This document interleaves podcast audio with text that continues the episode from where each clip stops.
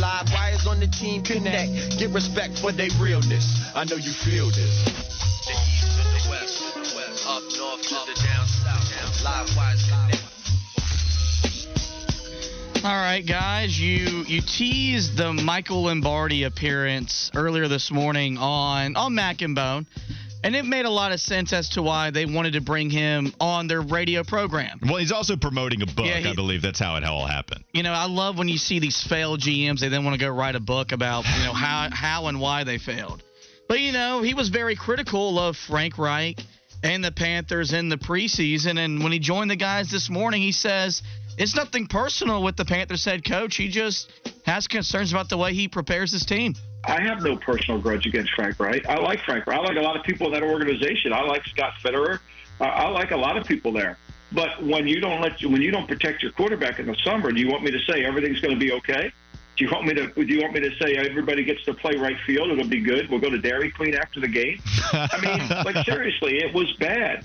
And Frank has not been very good on opening day. I mean, Frank now is 05 and one on opening day.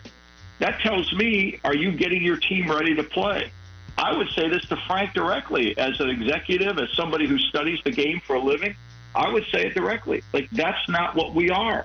And the offensive line was not very good this summer. Why? I didn't watch practice, but it didn't look like they were real physical. And I know how good that line played at the end of the year last year. So I didn't think it was a talent issue as much as it was an execution issue and a, an attention to detail issue. So, you know, you can say I was being, I was never personal. I'm never personal about anything. I say the truth. I speak what I think. He came strong, Fitty. I think you were a little uh, misled in your uh, talking about his career. That man's got three rings as a executive in the NFL. So uh, What's he doing yeah. now? Oh, it doesn't matter. He got three championship rings. He's been in the league over 30 years, working for the Patriots, the Niners, the Raiders, the Browns. So, yeah, I don't know if I'd call that Did he a draft? failed career. Did he draft Tom Brady? Uh, I don't know. I guess we'd have to to, to check on that one. All right, but we'll get uh, our anyway, research. Hey, Drum, where's Drum? Research team. All right, he'll get on it. Yeah, but definitely, uh, I, I I don't feel like there was anything wrong with his assessments. I don't think he had any ulterior motives. I did see something before, like uh, he Frank Reich fired his son-in-law or somebody that was close to him or something I had seen before. Yeah, his son was Yeah. on Matt Rhule's staff. Yes. Okay. So yeah, but anyway, um, I think he just let you know that the place that he was coming from, and I think he has enough backing that you have to give some credibility to it because, uh, based off what you did see from that offensive line, there was a lot of worry to be had there. They did come out and play really well against Atlanta, I thought, but we'll see if that continues, if it's the trend or if this was a blip for them, and they are that line that we saw in the preseason. All right, so a couple of things. We can go back to some of the criticism that he had for Frank Reich, and a lot of it didn't make sense. He was discussing how the offensive line didn't have any injuries, and of course, Austin Corbett had already been ruled out for the first four weeks, and Chandler Zavala had just come back from injury. Clown show. Order to man that right guard spot. From what I see with Lombardi, too, I did think it was funny. He says, as an executive, like, okay,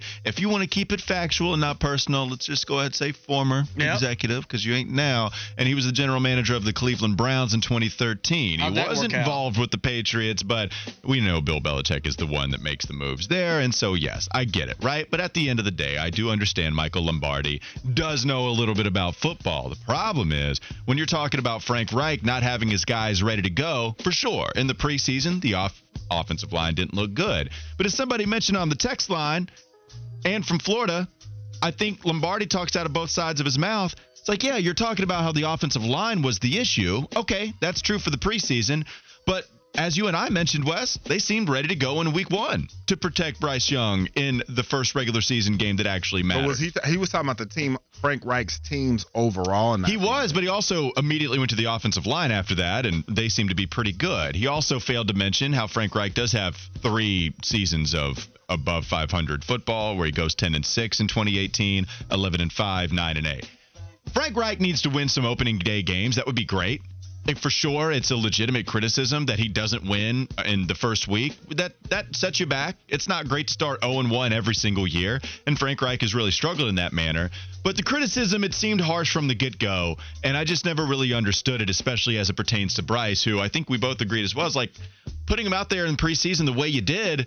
I didn't have any problem with it. The first, the third game, You allow him to score a touchdown. You bring him off after two series. You only play him three series in each of the first two games. I was cool with it.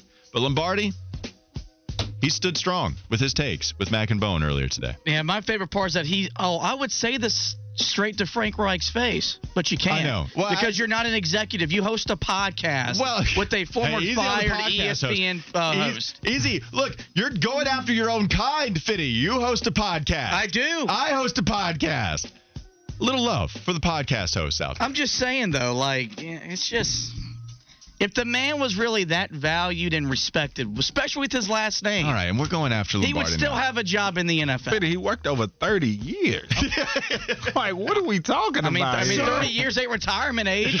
That's- that's- yeah, 30 years, three Oh. championships. Ah, yeah. All right, so another guy that we uh we had issues with what he said in the preseason. Yeah, what is Johnny Muscles talking about this time? Remember when Chris Simms was really doubtful? That I mean, said that Bryce Young showed nothing special in the preseason. Well, all of a sudden, after a start where he threw two picks and lost, Chris Simms is now seeing and believing in the Panthers rookie Yeah, quarterback all right. Bryce Young. first off, like some missed opportunities with some big throws down the field. All right, but all in all, like Bryce Young's slick. You know, he he showed he belongs and that like the game and and and the NFL is not too big for him, despite him being a smaller quarterback. I, I think that's the thing that jumped out to me. Yeah, he had two interceptions that hurt their football team. I, I didn't look at these though and go, oh my gosh, this is just a rookie being dumb with a rookie mistake. You know, this is a really good play by Jessie Bates in the middle of the field. He's supposed to be the deep middle. And what he did, he's a smart football player. He's going, they're not throwing the ball deep, so I'm going to like not backpedal so much. And the same thing here happens on the second time. Jessie Bates is one of the best safeties in football. So Bryce Young, he'll learn from that. But I also want to say that's pretty incredible. Check this out, Mike. I mean, he's looking to his left. Jessie Bates should be way back. So he's expecting that through his studies. But Jessie Bates has studied too, and he's going, wait, I see your offense. You haven't thrown the ball downfield. I'm going to stay a little flat footed. I think it's going to be in this general area. You're and gonna try to makes a break. manipulate with the eyes. Exactly. Yeah. And I'll stay here. I'm not going to take the cheese. And he makes a great play there. Take the cheese. I like that. Not going to take Forest. it. Chris Simms, fair criticism, not taking deep shots. This is what is fair. Evaluating what you saw in week one. I don't really have a ton of problems with what I don't know if I have any problems with what Chris Simms said here in this specific game. It seems like he's back on the Bryce wagon, baby. What do you make of Chris Simms' comments? Me neither. I thought that those were very positive comments. As you said, he told it like it was. I mean, he was got. We'll see if Carolina will try to be more aggressive this Monday night against the New Orleans Saints and see if that helps them because teams will continue to sit on those short routes if they do not do Yeah. that. So they're going to have to get more aggressive. But we like what Chris Simms said all in all. Oh yeah, two five two. Some of the texts are funny after Fitty's rant. I it got talk about getting personal. He got real personal with Mike Lombardi. two five two said, "Yeah, that's a lot of talk from a couple guys who also just host a podcast." Yeah, I host a podcast too. And and Fitty, I felt something was like, "Whoa, hold on. Now you are going with some friendly fire. I don't know why you're doing that." Um, also, K Town Mafia. Uh, he said Mike Florio was a slap nut. I've never heard of that before. Makes me laugh though. I don't even know if I can say it to be honest with you, but it's a nut. I was like, all right, well. K-Town Mafia made me laugh with that Well, the best part is that he's got the wrong dude that I'm going after. I'm going Yeah. after Michael Lombardi, That's right. who is uh, we'll, just, we'll just call him a slappy. Yeah. Okay. Yeah, that's what we'll just call him. Um, yeah. All right. That was funny. All right. Go ahead. What else you got, Fitty? I just like K-Town Mafia's insult. Oh man! All right. So after the Jets' uh, opening night win, you had to come down and really mourn that Aaron Rodgers' season was over. Well, Robert Saleh, the head coach of the New York Jets, he joined the Michael Kay Show in New York, a radio program that I listen to very frequently. And they asked him, what do they expect from Rodgers moving forward? And Saleh says, we expect Rodgers and all of his conspiracy theories to still be around the team despite being injured. do you feel like he can still, even from afar, be a positive, impactful player on your team, even though he's not playing? Do you still think he can help Zach and still be around this team, even though he's not able to perform? Oh heck yeah! Um, his presence alone, his voice, his words, um, shoot, his stories and conspiracy theories, all that good stuff, all of it is good. You know, he's uh, he's an unbelievable human being. He's got such thoughtful insight, and is, um, you know, he's a pleasure to be around. So he, his presence is not only welcome but wanted. You know, I brought this up yesterday in the fishbowl, and y'all didn't seem to entertain it. The Jets are built to win now. hmm They've got a roster that is ready to win big time games now. Now without Aaron Rodgers, I think that's in question. They no longer have to trade away the number one pick to the Green Bay Packers. Would it not benefit them to effectively tank on the year, assume Rodgers is going to be back next year, but put yourself in a position to get Caleb Williams, Drake Maye, or Shedeur Sanders? Well, they have too much talent to tank at this point. It would be hard for them to tank if they try. That defense is loaded. They've got weapons all over the place, so it's going to be really hard for them to be able to do that. Yeah, how do you tank, Fitty? Zach Wilson's your quarterback.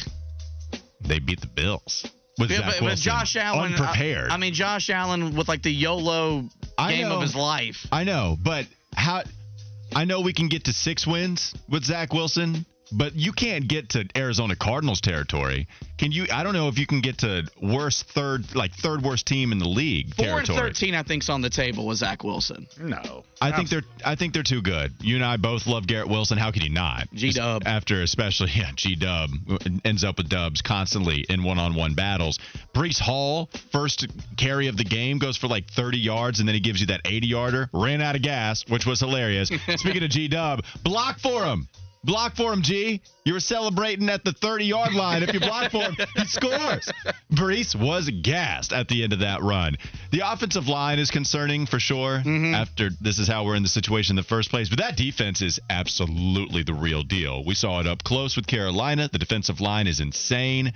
How about having two guys at cornerback in Reed and, of course, Sauce Gardner? I don't think they're going to be that bad. I think the real question is should they go after a different quarterback to help them win right now?